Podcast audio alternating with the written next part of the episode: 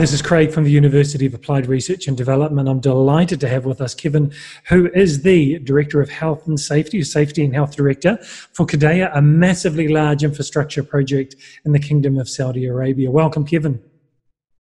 Hi, Craig. How are you? Great to have you here. Um, as we were saying just before I started recording, you know, the majority of our podcasts are around emergency response and managing extreme incidents. And I thought that you'd be a great person to speak to about some of the processes we can put in place um, to really maybe mitigate some of those more extreme situations. You were talking about some things that could happen to help that in the future. So I'd love to hand it over to you to just share your wisdom and experiences with us, what you're doing now and how you go about it. Okay, thanks. Uh, thank you for the invite, uh, Craig. Uh, nice to nice to be here. Nice to be invited. Um, well, um, as we, we, we spoke briefly there, I'm, I'm, I'm, a great believer in the, the, the sharing aspect of, of health and safety, and um, I believe there's still not enough of that between uh, large companies that are out there and invest in great systems. You know, you look at the oil and gas industry's got fantastic systems, uh, integrated safe systems of work or ISOs as we call them. And, and I had the pleasure of working with like Shell um, previously when I was when I was a technical director with Jacobs on some projects. And, and they really do have a great a great record in health and safety performance because of, of those integrated safe systems of work. But where you come to a, like a, what I believe a stumbling block is that there's, there's companies out there that want to develop, want to improve, um, want to be more transparent, want to have that integrity and honesty, um, and a bit kind of in a lot of ways are, are, are being held back. You know, you, the especially with them, you look at contractors, they, they go to Dr. Google to, to get their health and safety manual. They cut, cut and paste, and there's references to things that don't have any reference to the specific jobs they're doing.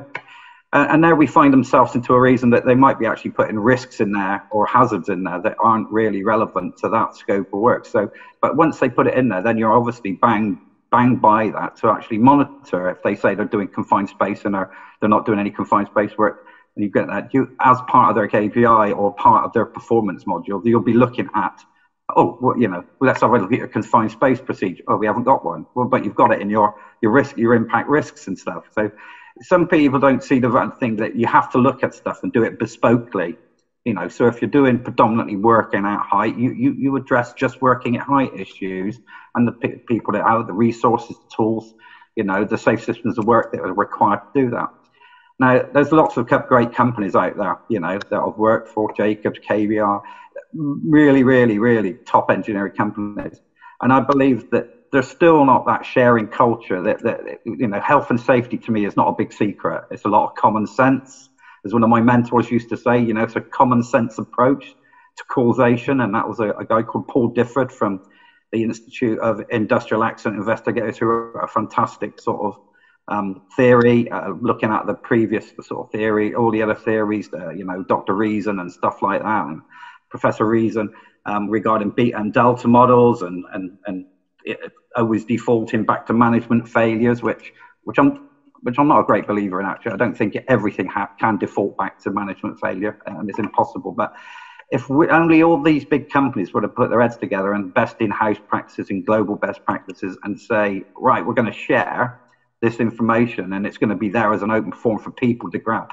I would think you'd see a massive, massive step change in performance levels uh, uh, and behaviours and the culture of health and safety across the globe. Um, and, and we're still hurting people. If you want to look at things, we're still hurting people. You know, um, I, I think there's a lot of companies out there that are focused on the statistic rather than the person. And so we'll manipulate a figure um, to get that fantastic performance. You know, like, you know, we've got no LTIs, we've got a 0.001 um, you know, um, uh, long, uh, you know, lost time injury frequency rate. We've got a total recordable incident rate of only not fantastic. But for me, if you concentrate on one thing or, two, or a couple of things really, which is people, your main asset, your most valuable asset. All these companies say the same things. Buzzwords. Our most important asset are you, the people. If you were to concentrate on solely that alone, what will fall in behind that? Your figures, all those lovely statistics that you tried to manipulate and spin, all those things will fall in behind that because you're concentrating on the one element of health and safety that we're all trying to do is, is preservation of life, prevent injury, property damage. And, and you know you look at that in big big picture and reputational reputational damage obviously is virtually irreparable to a company that has a major incident uh, or takes a very very long time to lose that stigma so so i'm kind of there with that. Um, sort of that's my kind of view according to i suppose kevin. There may be some that disagree but that, that's where i'm from. Very basic and, and a common sense approach. Yeah that's really great. Um, you mentioned about the damage to a reputation. It's maybe irreparable if something really big does happen. And you mentioned transparency or sharing as well. What would be some key things that you think people really could be sharing without damaging the intellectual property of their processes or what they're doing? What are some things companies could be sharing in this area? Oh, I, th- I, think looking at sort of best in out practices, like you know, some of these companies now, now we, we talk about emergency response now. So now with Qiddiya, we're looking at on-site emergency facilities because um, the hospitals and the civil defence are quite far away logistically. You know, we're, we've done a very, very basic sort of uh, logistical um, plan and a scenario, and we're finding that sort of 40 minutes and 25 minutes, those are the difference between life and death. Um, and so, therefore, uh, as an initiative and given to me by my executive director, is look, let's look at on-site facilities. You know, for fire, let's have a couple of fire tenders paramedics, doctors on site, a treating clinic, not a hospital, but a treating clinic that can preserve life until we can get them to the right hospital. Um, so there, there's stuff out there. Saudi Aramco's done some great stuff. Um, I think with sharing sort of initiatives like that, especially with some of these giga projects that are coming up, um, and some of these onshore facilities that have already had those things in place with fire and, and uh, emergency rescue, etc that sharing that kind of information would be so beneficial. At, at the moment, I'm find, finding that I am not a crisis manager specialist. I, I know about it and I have awareness of it. And it uh, unfortunately seems to get branded into the health and safety sort of, right, health, safety, oh, your security, oh, and your crisis manager, because I don't think nobody else wants to, one, manage it, two, they don't know where to put it, three, then, and there's a cost implication if you bring on a crisis manager or an emergency response manager. And so I think kind of all these things, the health and safety aspect has grown over the years with health and safety. Oh, let's put in environment, HSE. Then it became Q, you know, health, safety, environmental quality. Then there's security. And now you're finding that emergency response is kind of getting badged into it. And now there's a specialist, specialist skill set involved for crisis management without a shadow of a doubt. And I am being honest, not that person. I, I, I, read, I, I know about it, I'm aware of it, I have a common sense approach to it. But if you were to, if you wanted me to badge it and say I am an expert or you know or, or a professional in that field, I would have to say, say no. But I know what I want, and I would then go out and recruit the person that could do that job for me and report into me. I have no issue with that. Um, but when they kind of badge it and then expect people to pick up a new skill set and just like invest in that sort of I suppose that development of that person because you do need to invest in people to get them into that degree. You're also putting a workload on, and they always say the old story is um, um, put you know one straw that broke the camel's back or a donkey's back. More keeps going on, and the quality of the work that from the output side of things for that person is going to be severely reduced because of the severe amount of workload with health, safety, environmental security, emergency response, quality.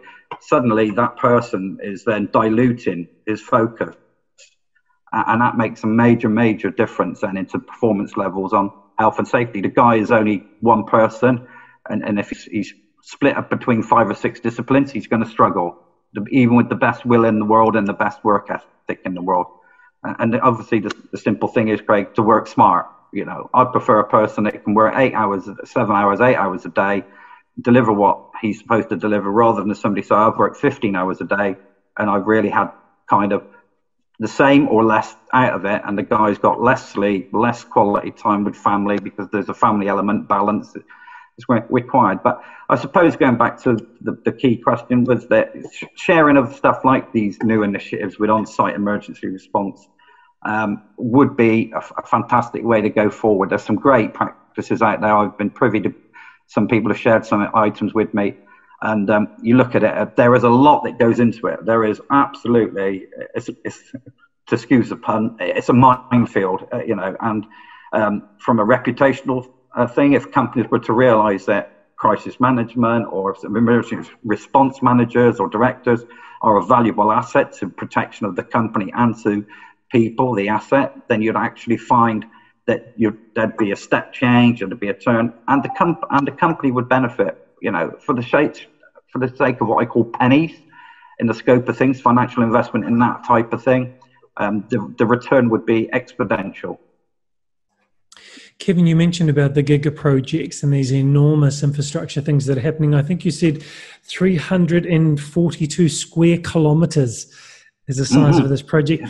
For those of us who yeah. don't know anything about it, how about you share?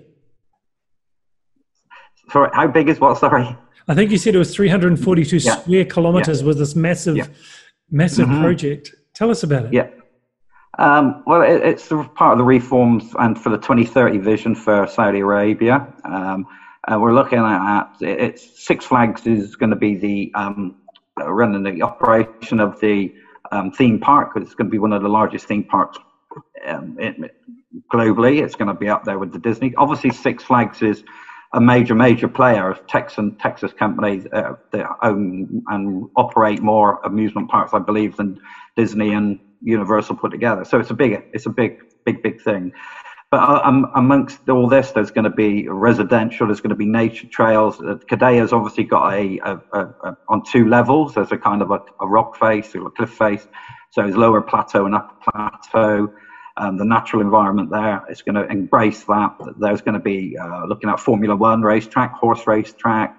Um, there's going to there's going to be um, theaters, arenas, um, obviously malls, hotels, um, with the theme parks there, it, it, water theme parks. It's it's it's going to be quite something. I mean, I've seen some of the video presentations, and the vision is quite incredible. You know, and and, and you've got other stuff like Neom and Red Sea, um, Amaala. All those are the other uh, other um, giga projects, and um, I just think it's going to change the whole whole aspect regarding reforms in, in, Saudi Arabia, and and obviously they're looking into the tourist aspect now.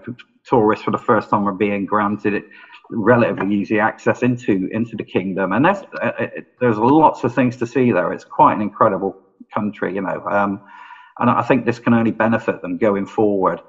Um, and uh, the, the fact that they're committing to this, that Qiddiya is very committed to a step change in performance on health and safety and behaviors and culture. Um, they're very proactive. Um, I, I, the, the, short time that I've been with them, they are they are very very accommodating. They're looking at initiatives. They're looking at ideas. As I said to you, this emergency um, on site facilities uh, was an idea that was put to me by my executive director, the deputy executive director of the program, um, which I thought was great. That means you know he's already bought into this, and, and this is his kind of baby, and I'm running with it for him, and and he understands that there has to be a third part a third party involvement. We're even now looking at a third party consultant um, to get involved to actually put the scope of works together for for those contractors, so we have the right people, the right resources, the right tools, the right locations, the right right logistic, you know, logistical sort of um, um, uh, testing and stuff to make sure that we can preserve that life, you know, and that we can uh, work in conjunction with uh, the civil defence. Because obviously, if there's a big, say, God forbid, if there's a, a, a, a big event on a fire on site or something, um, we're there to just to control it, to mitigate that until the main civil defence units get there and be able to extinguish that that event. You know, to, so it's it's more of preservation. It's not us saying we're going to take over the whole thing and we're going to have our own hospital. Uh, what we are trying to say is that we will preserve life. We will have paramedics. We'll have doctors on site, and we will make sure that they're stabilised before you know we get them to the right hospital because all hospitals have different skills. Again, different things. You know, one might be a neurology specialist. One might be um, to do with your heart. One might be to do with uh, any number of things. So you've got to know as well where the hospitals are, what they specialize in, so that we don't mess about by going to different hospitals. And then the meantime, that person is then suffering or potentially becomes a, a statistic that we don't want. Mm. This has been really interesting. Just in the next couple of minutes that we have left, would you mind telling us and sharing maybe some career advice or tips for people who may want to do what you do in the future? Think about it carefully. um, um, it's a. Um, I believe it, it wasn't my f- first choice for job. I, I, I worked with uh, nightclubs uh, for uh, and promotions and marketing and stage manager and book bands for Richard Branson in Virgin. I had five years of much fun and, and great times and but couldn't imagine myself being sort of the oldest sort of nightclub manager in town. It's a young person's game. So um, um, leave, leaving that aside, I, I, I had a conversation with a friend of mine who said we're a massive shortage of health and safety. I went and retrained myself and I had some good breaks, but I think you know you make your own luck sometimes. Um, but for, for me, I suppose that the fact is that as I got into the job, I found that I had it wasn't turn my phone off at five o'clock. Um, far from it. I, I, I, keep my phone by my bed and it's on, all the time, basically. Um, and I know they say that that's not good for you um, from the sleep perspective but it's um, because I need to know what's happening out there to the people that we've got working. With. We're an extended family, so I believe the key thing is passion. You've got to have a passion for the job and to do the right thing. And sometimes, you know, you're not going to win all the, you're not going to win the war, but you might win a few of the battles. Um, it's a big, it's a big task out there to keep people safe. And I, and I always believe that, it, you know, I need to shave in the morning. I need to be able to look in that mirror and say to myself, I've done the very, very best I could for for, for the company for the for the people that work for us for the company um, and that I can sleep easy at night. Um, and, and and if I can look at myself in the morning then that's the day I think I need to give up the the job to be honest because I believe it's all about care you know caring for about people. Um, it, you have to build trust elements there as well. Um, you've got to reform. Um, step is major, I believe, going forward with health and safety. Um, I know we put in in the in the UK, especially the HSE um, Health and Safety Executive. We have all these fantastic standards and ACOPS approved codes of practice. Um, if you listen to the word, if you look at the word standard, and uh, as you put it there, standard and people say, oh, I work to a stand, I work to the HSE standard. Fantastic. That's nothing to shout about. That's a standard. That doesn't mean anything special. It's a standard. Now, you take a standard and you improve on a standard, so then you get best in house or you get best practice. Mm. That's where you should be aiming all the time, as far as I'm concerned. So, um, if, if you want to get into the, into the health and safety aspect, you, one, I think you've got to like people. Um, two, You've got to you've got to understand and be willing to learn. I've learned so much from people on the job. When I ask a question, if it's not if to me, I always ask a question. If it doesn't look safe, then it probably isn't safe.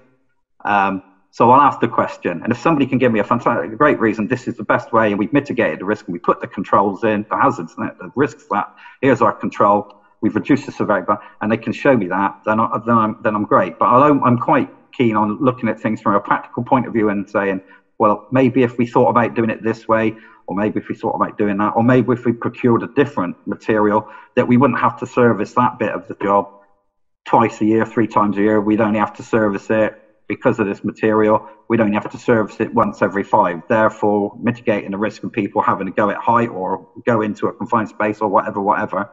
Um, so although the cost may be more at the time across the scope of things, over the years, it become a much cheaper and much more um, friendly and safer environment for the people to work in. Um, so yeah, passion I think is the big one, and and just willing to learn. Um, you know, it, it's it's key for me that I, I like learning new new things. I, I'm I'm a diploma qualified lead accident investigator. My I love looking into um, incidences and causal and contributing factors. Uh, you know, looking at all those aspects.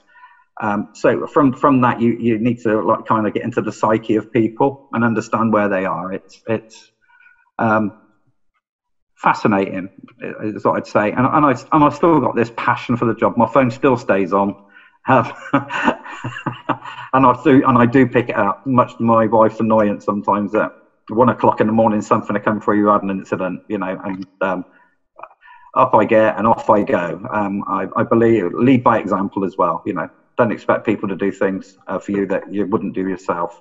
And be seen, just be visible. People like to know that people care, the company cares. Make that bridge from corporate into the site. I always, I always find I don't want to be sat behind a desk. I like to get out onto site. I like to walk around site. I like to, um, you know, I don't sort of announce myself as announce myself as coming, uh, you know, to site. I like to just turn up, not to catch anyone out, but I just like to come and see the site in its reality. Um, it, it, you know, not that it's been prepared and it looks fantastic. It gives you a false, it gives you false perception, and that the site may be doing that. And you, you know, I've been to sites before where they've done that, and you walk away, and a couple of days later they have an event, and you go, oh, "How did that happen?" So um, believe in that transparency and, and honesty you know, when people say, "Oh, we haven't had an incident in or a near miss in a month," um, is, is so far from the truth. It's unbelievable. We have near misses every single day, every single day, and we have events, and we have events. You know, so um, just be honest, and I think then the the value of those figures, the value of those statistics that a lot of companies hold dear, will have so much more meaning because you're, you're doing the main thing, the, the one main thing, which is you know, protection of people and preservation of life and, mm. and protection of and, and, reducing property damage or negate, negating property damage. Kevin, your passion is really clear for people and for what you do in your job and your role. So, and I do want to thank you. You know, you've you've rescheduled this to make sure that it happens for for our listeners and our viewers. So, Kevin, thank you so much for your time. All right, Craig. Thank you very much. Be safe out there and take care.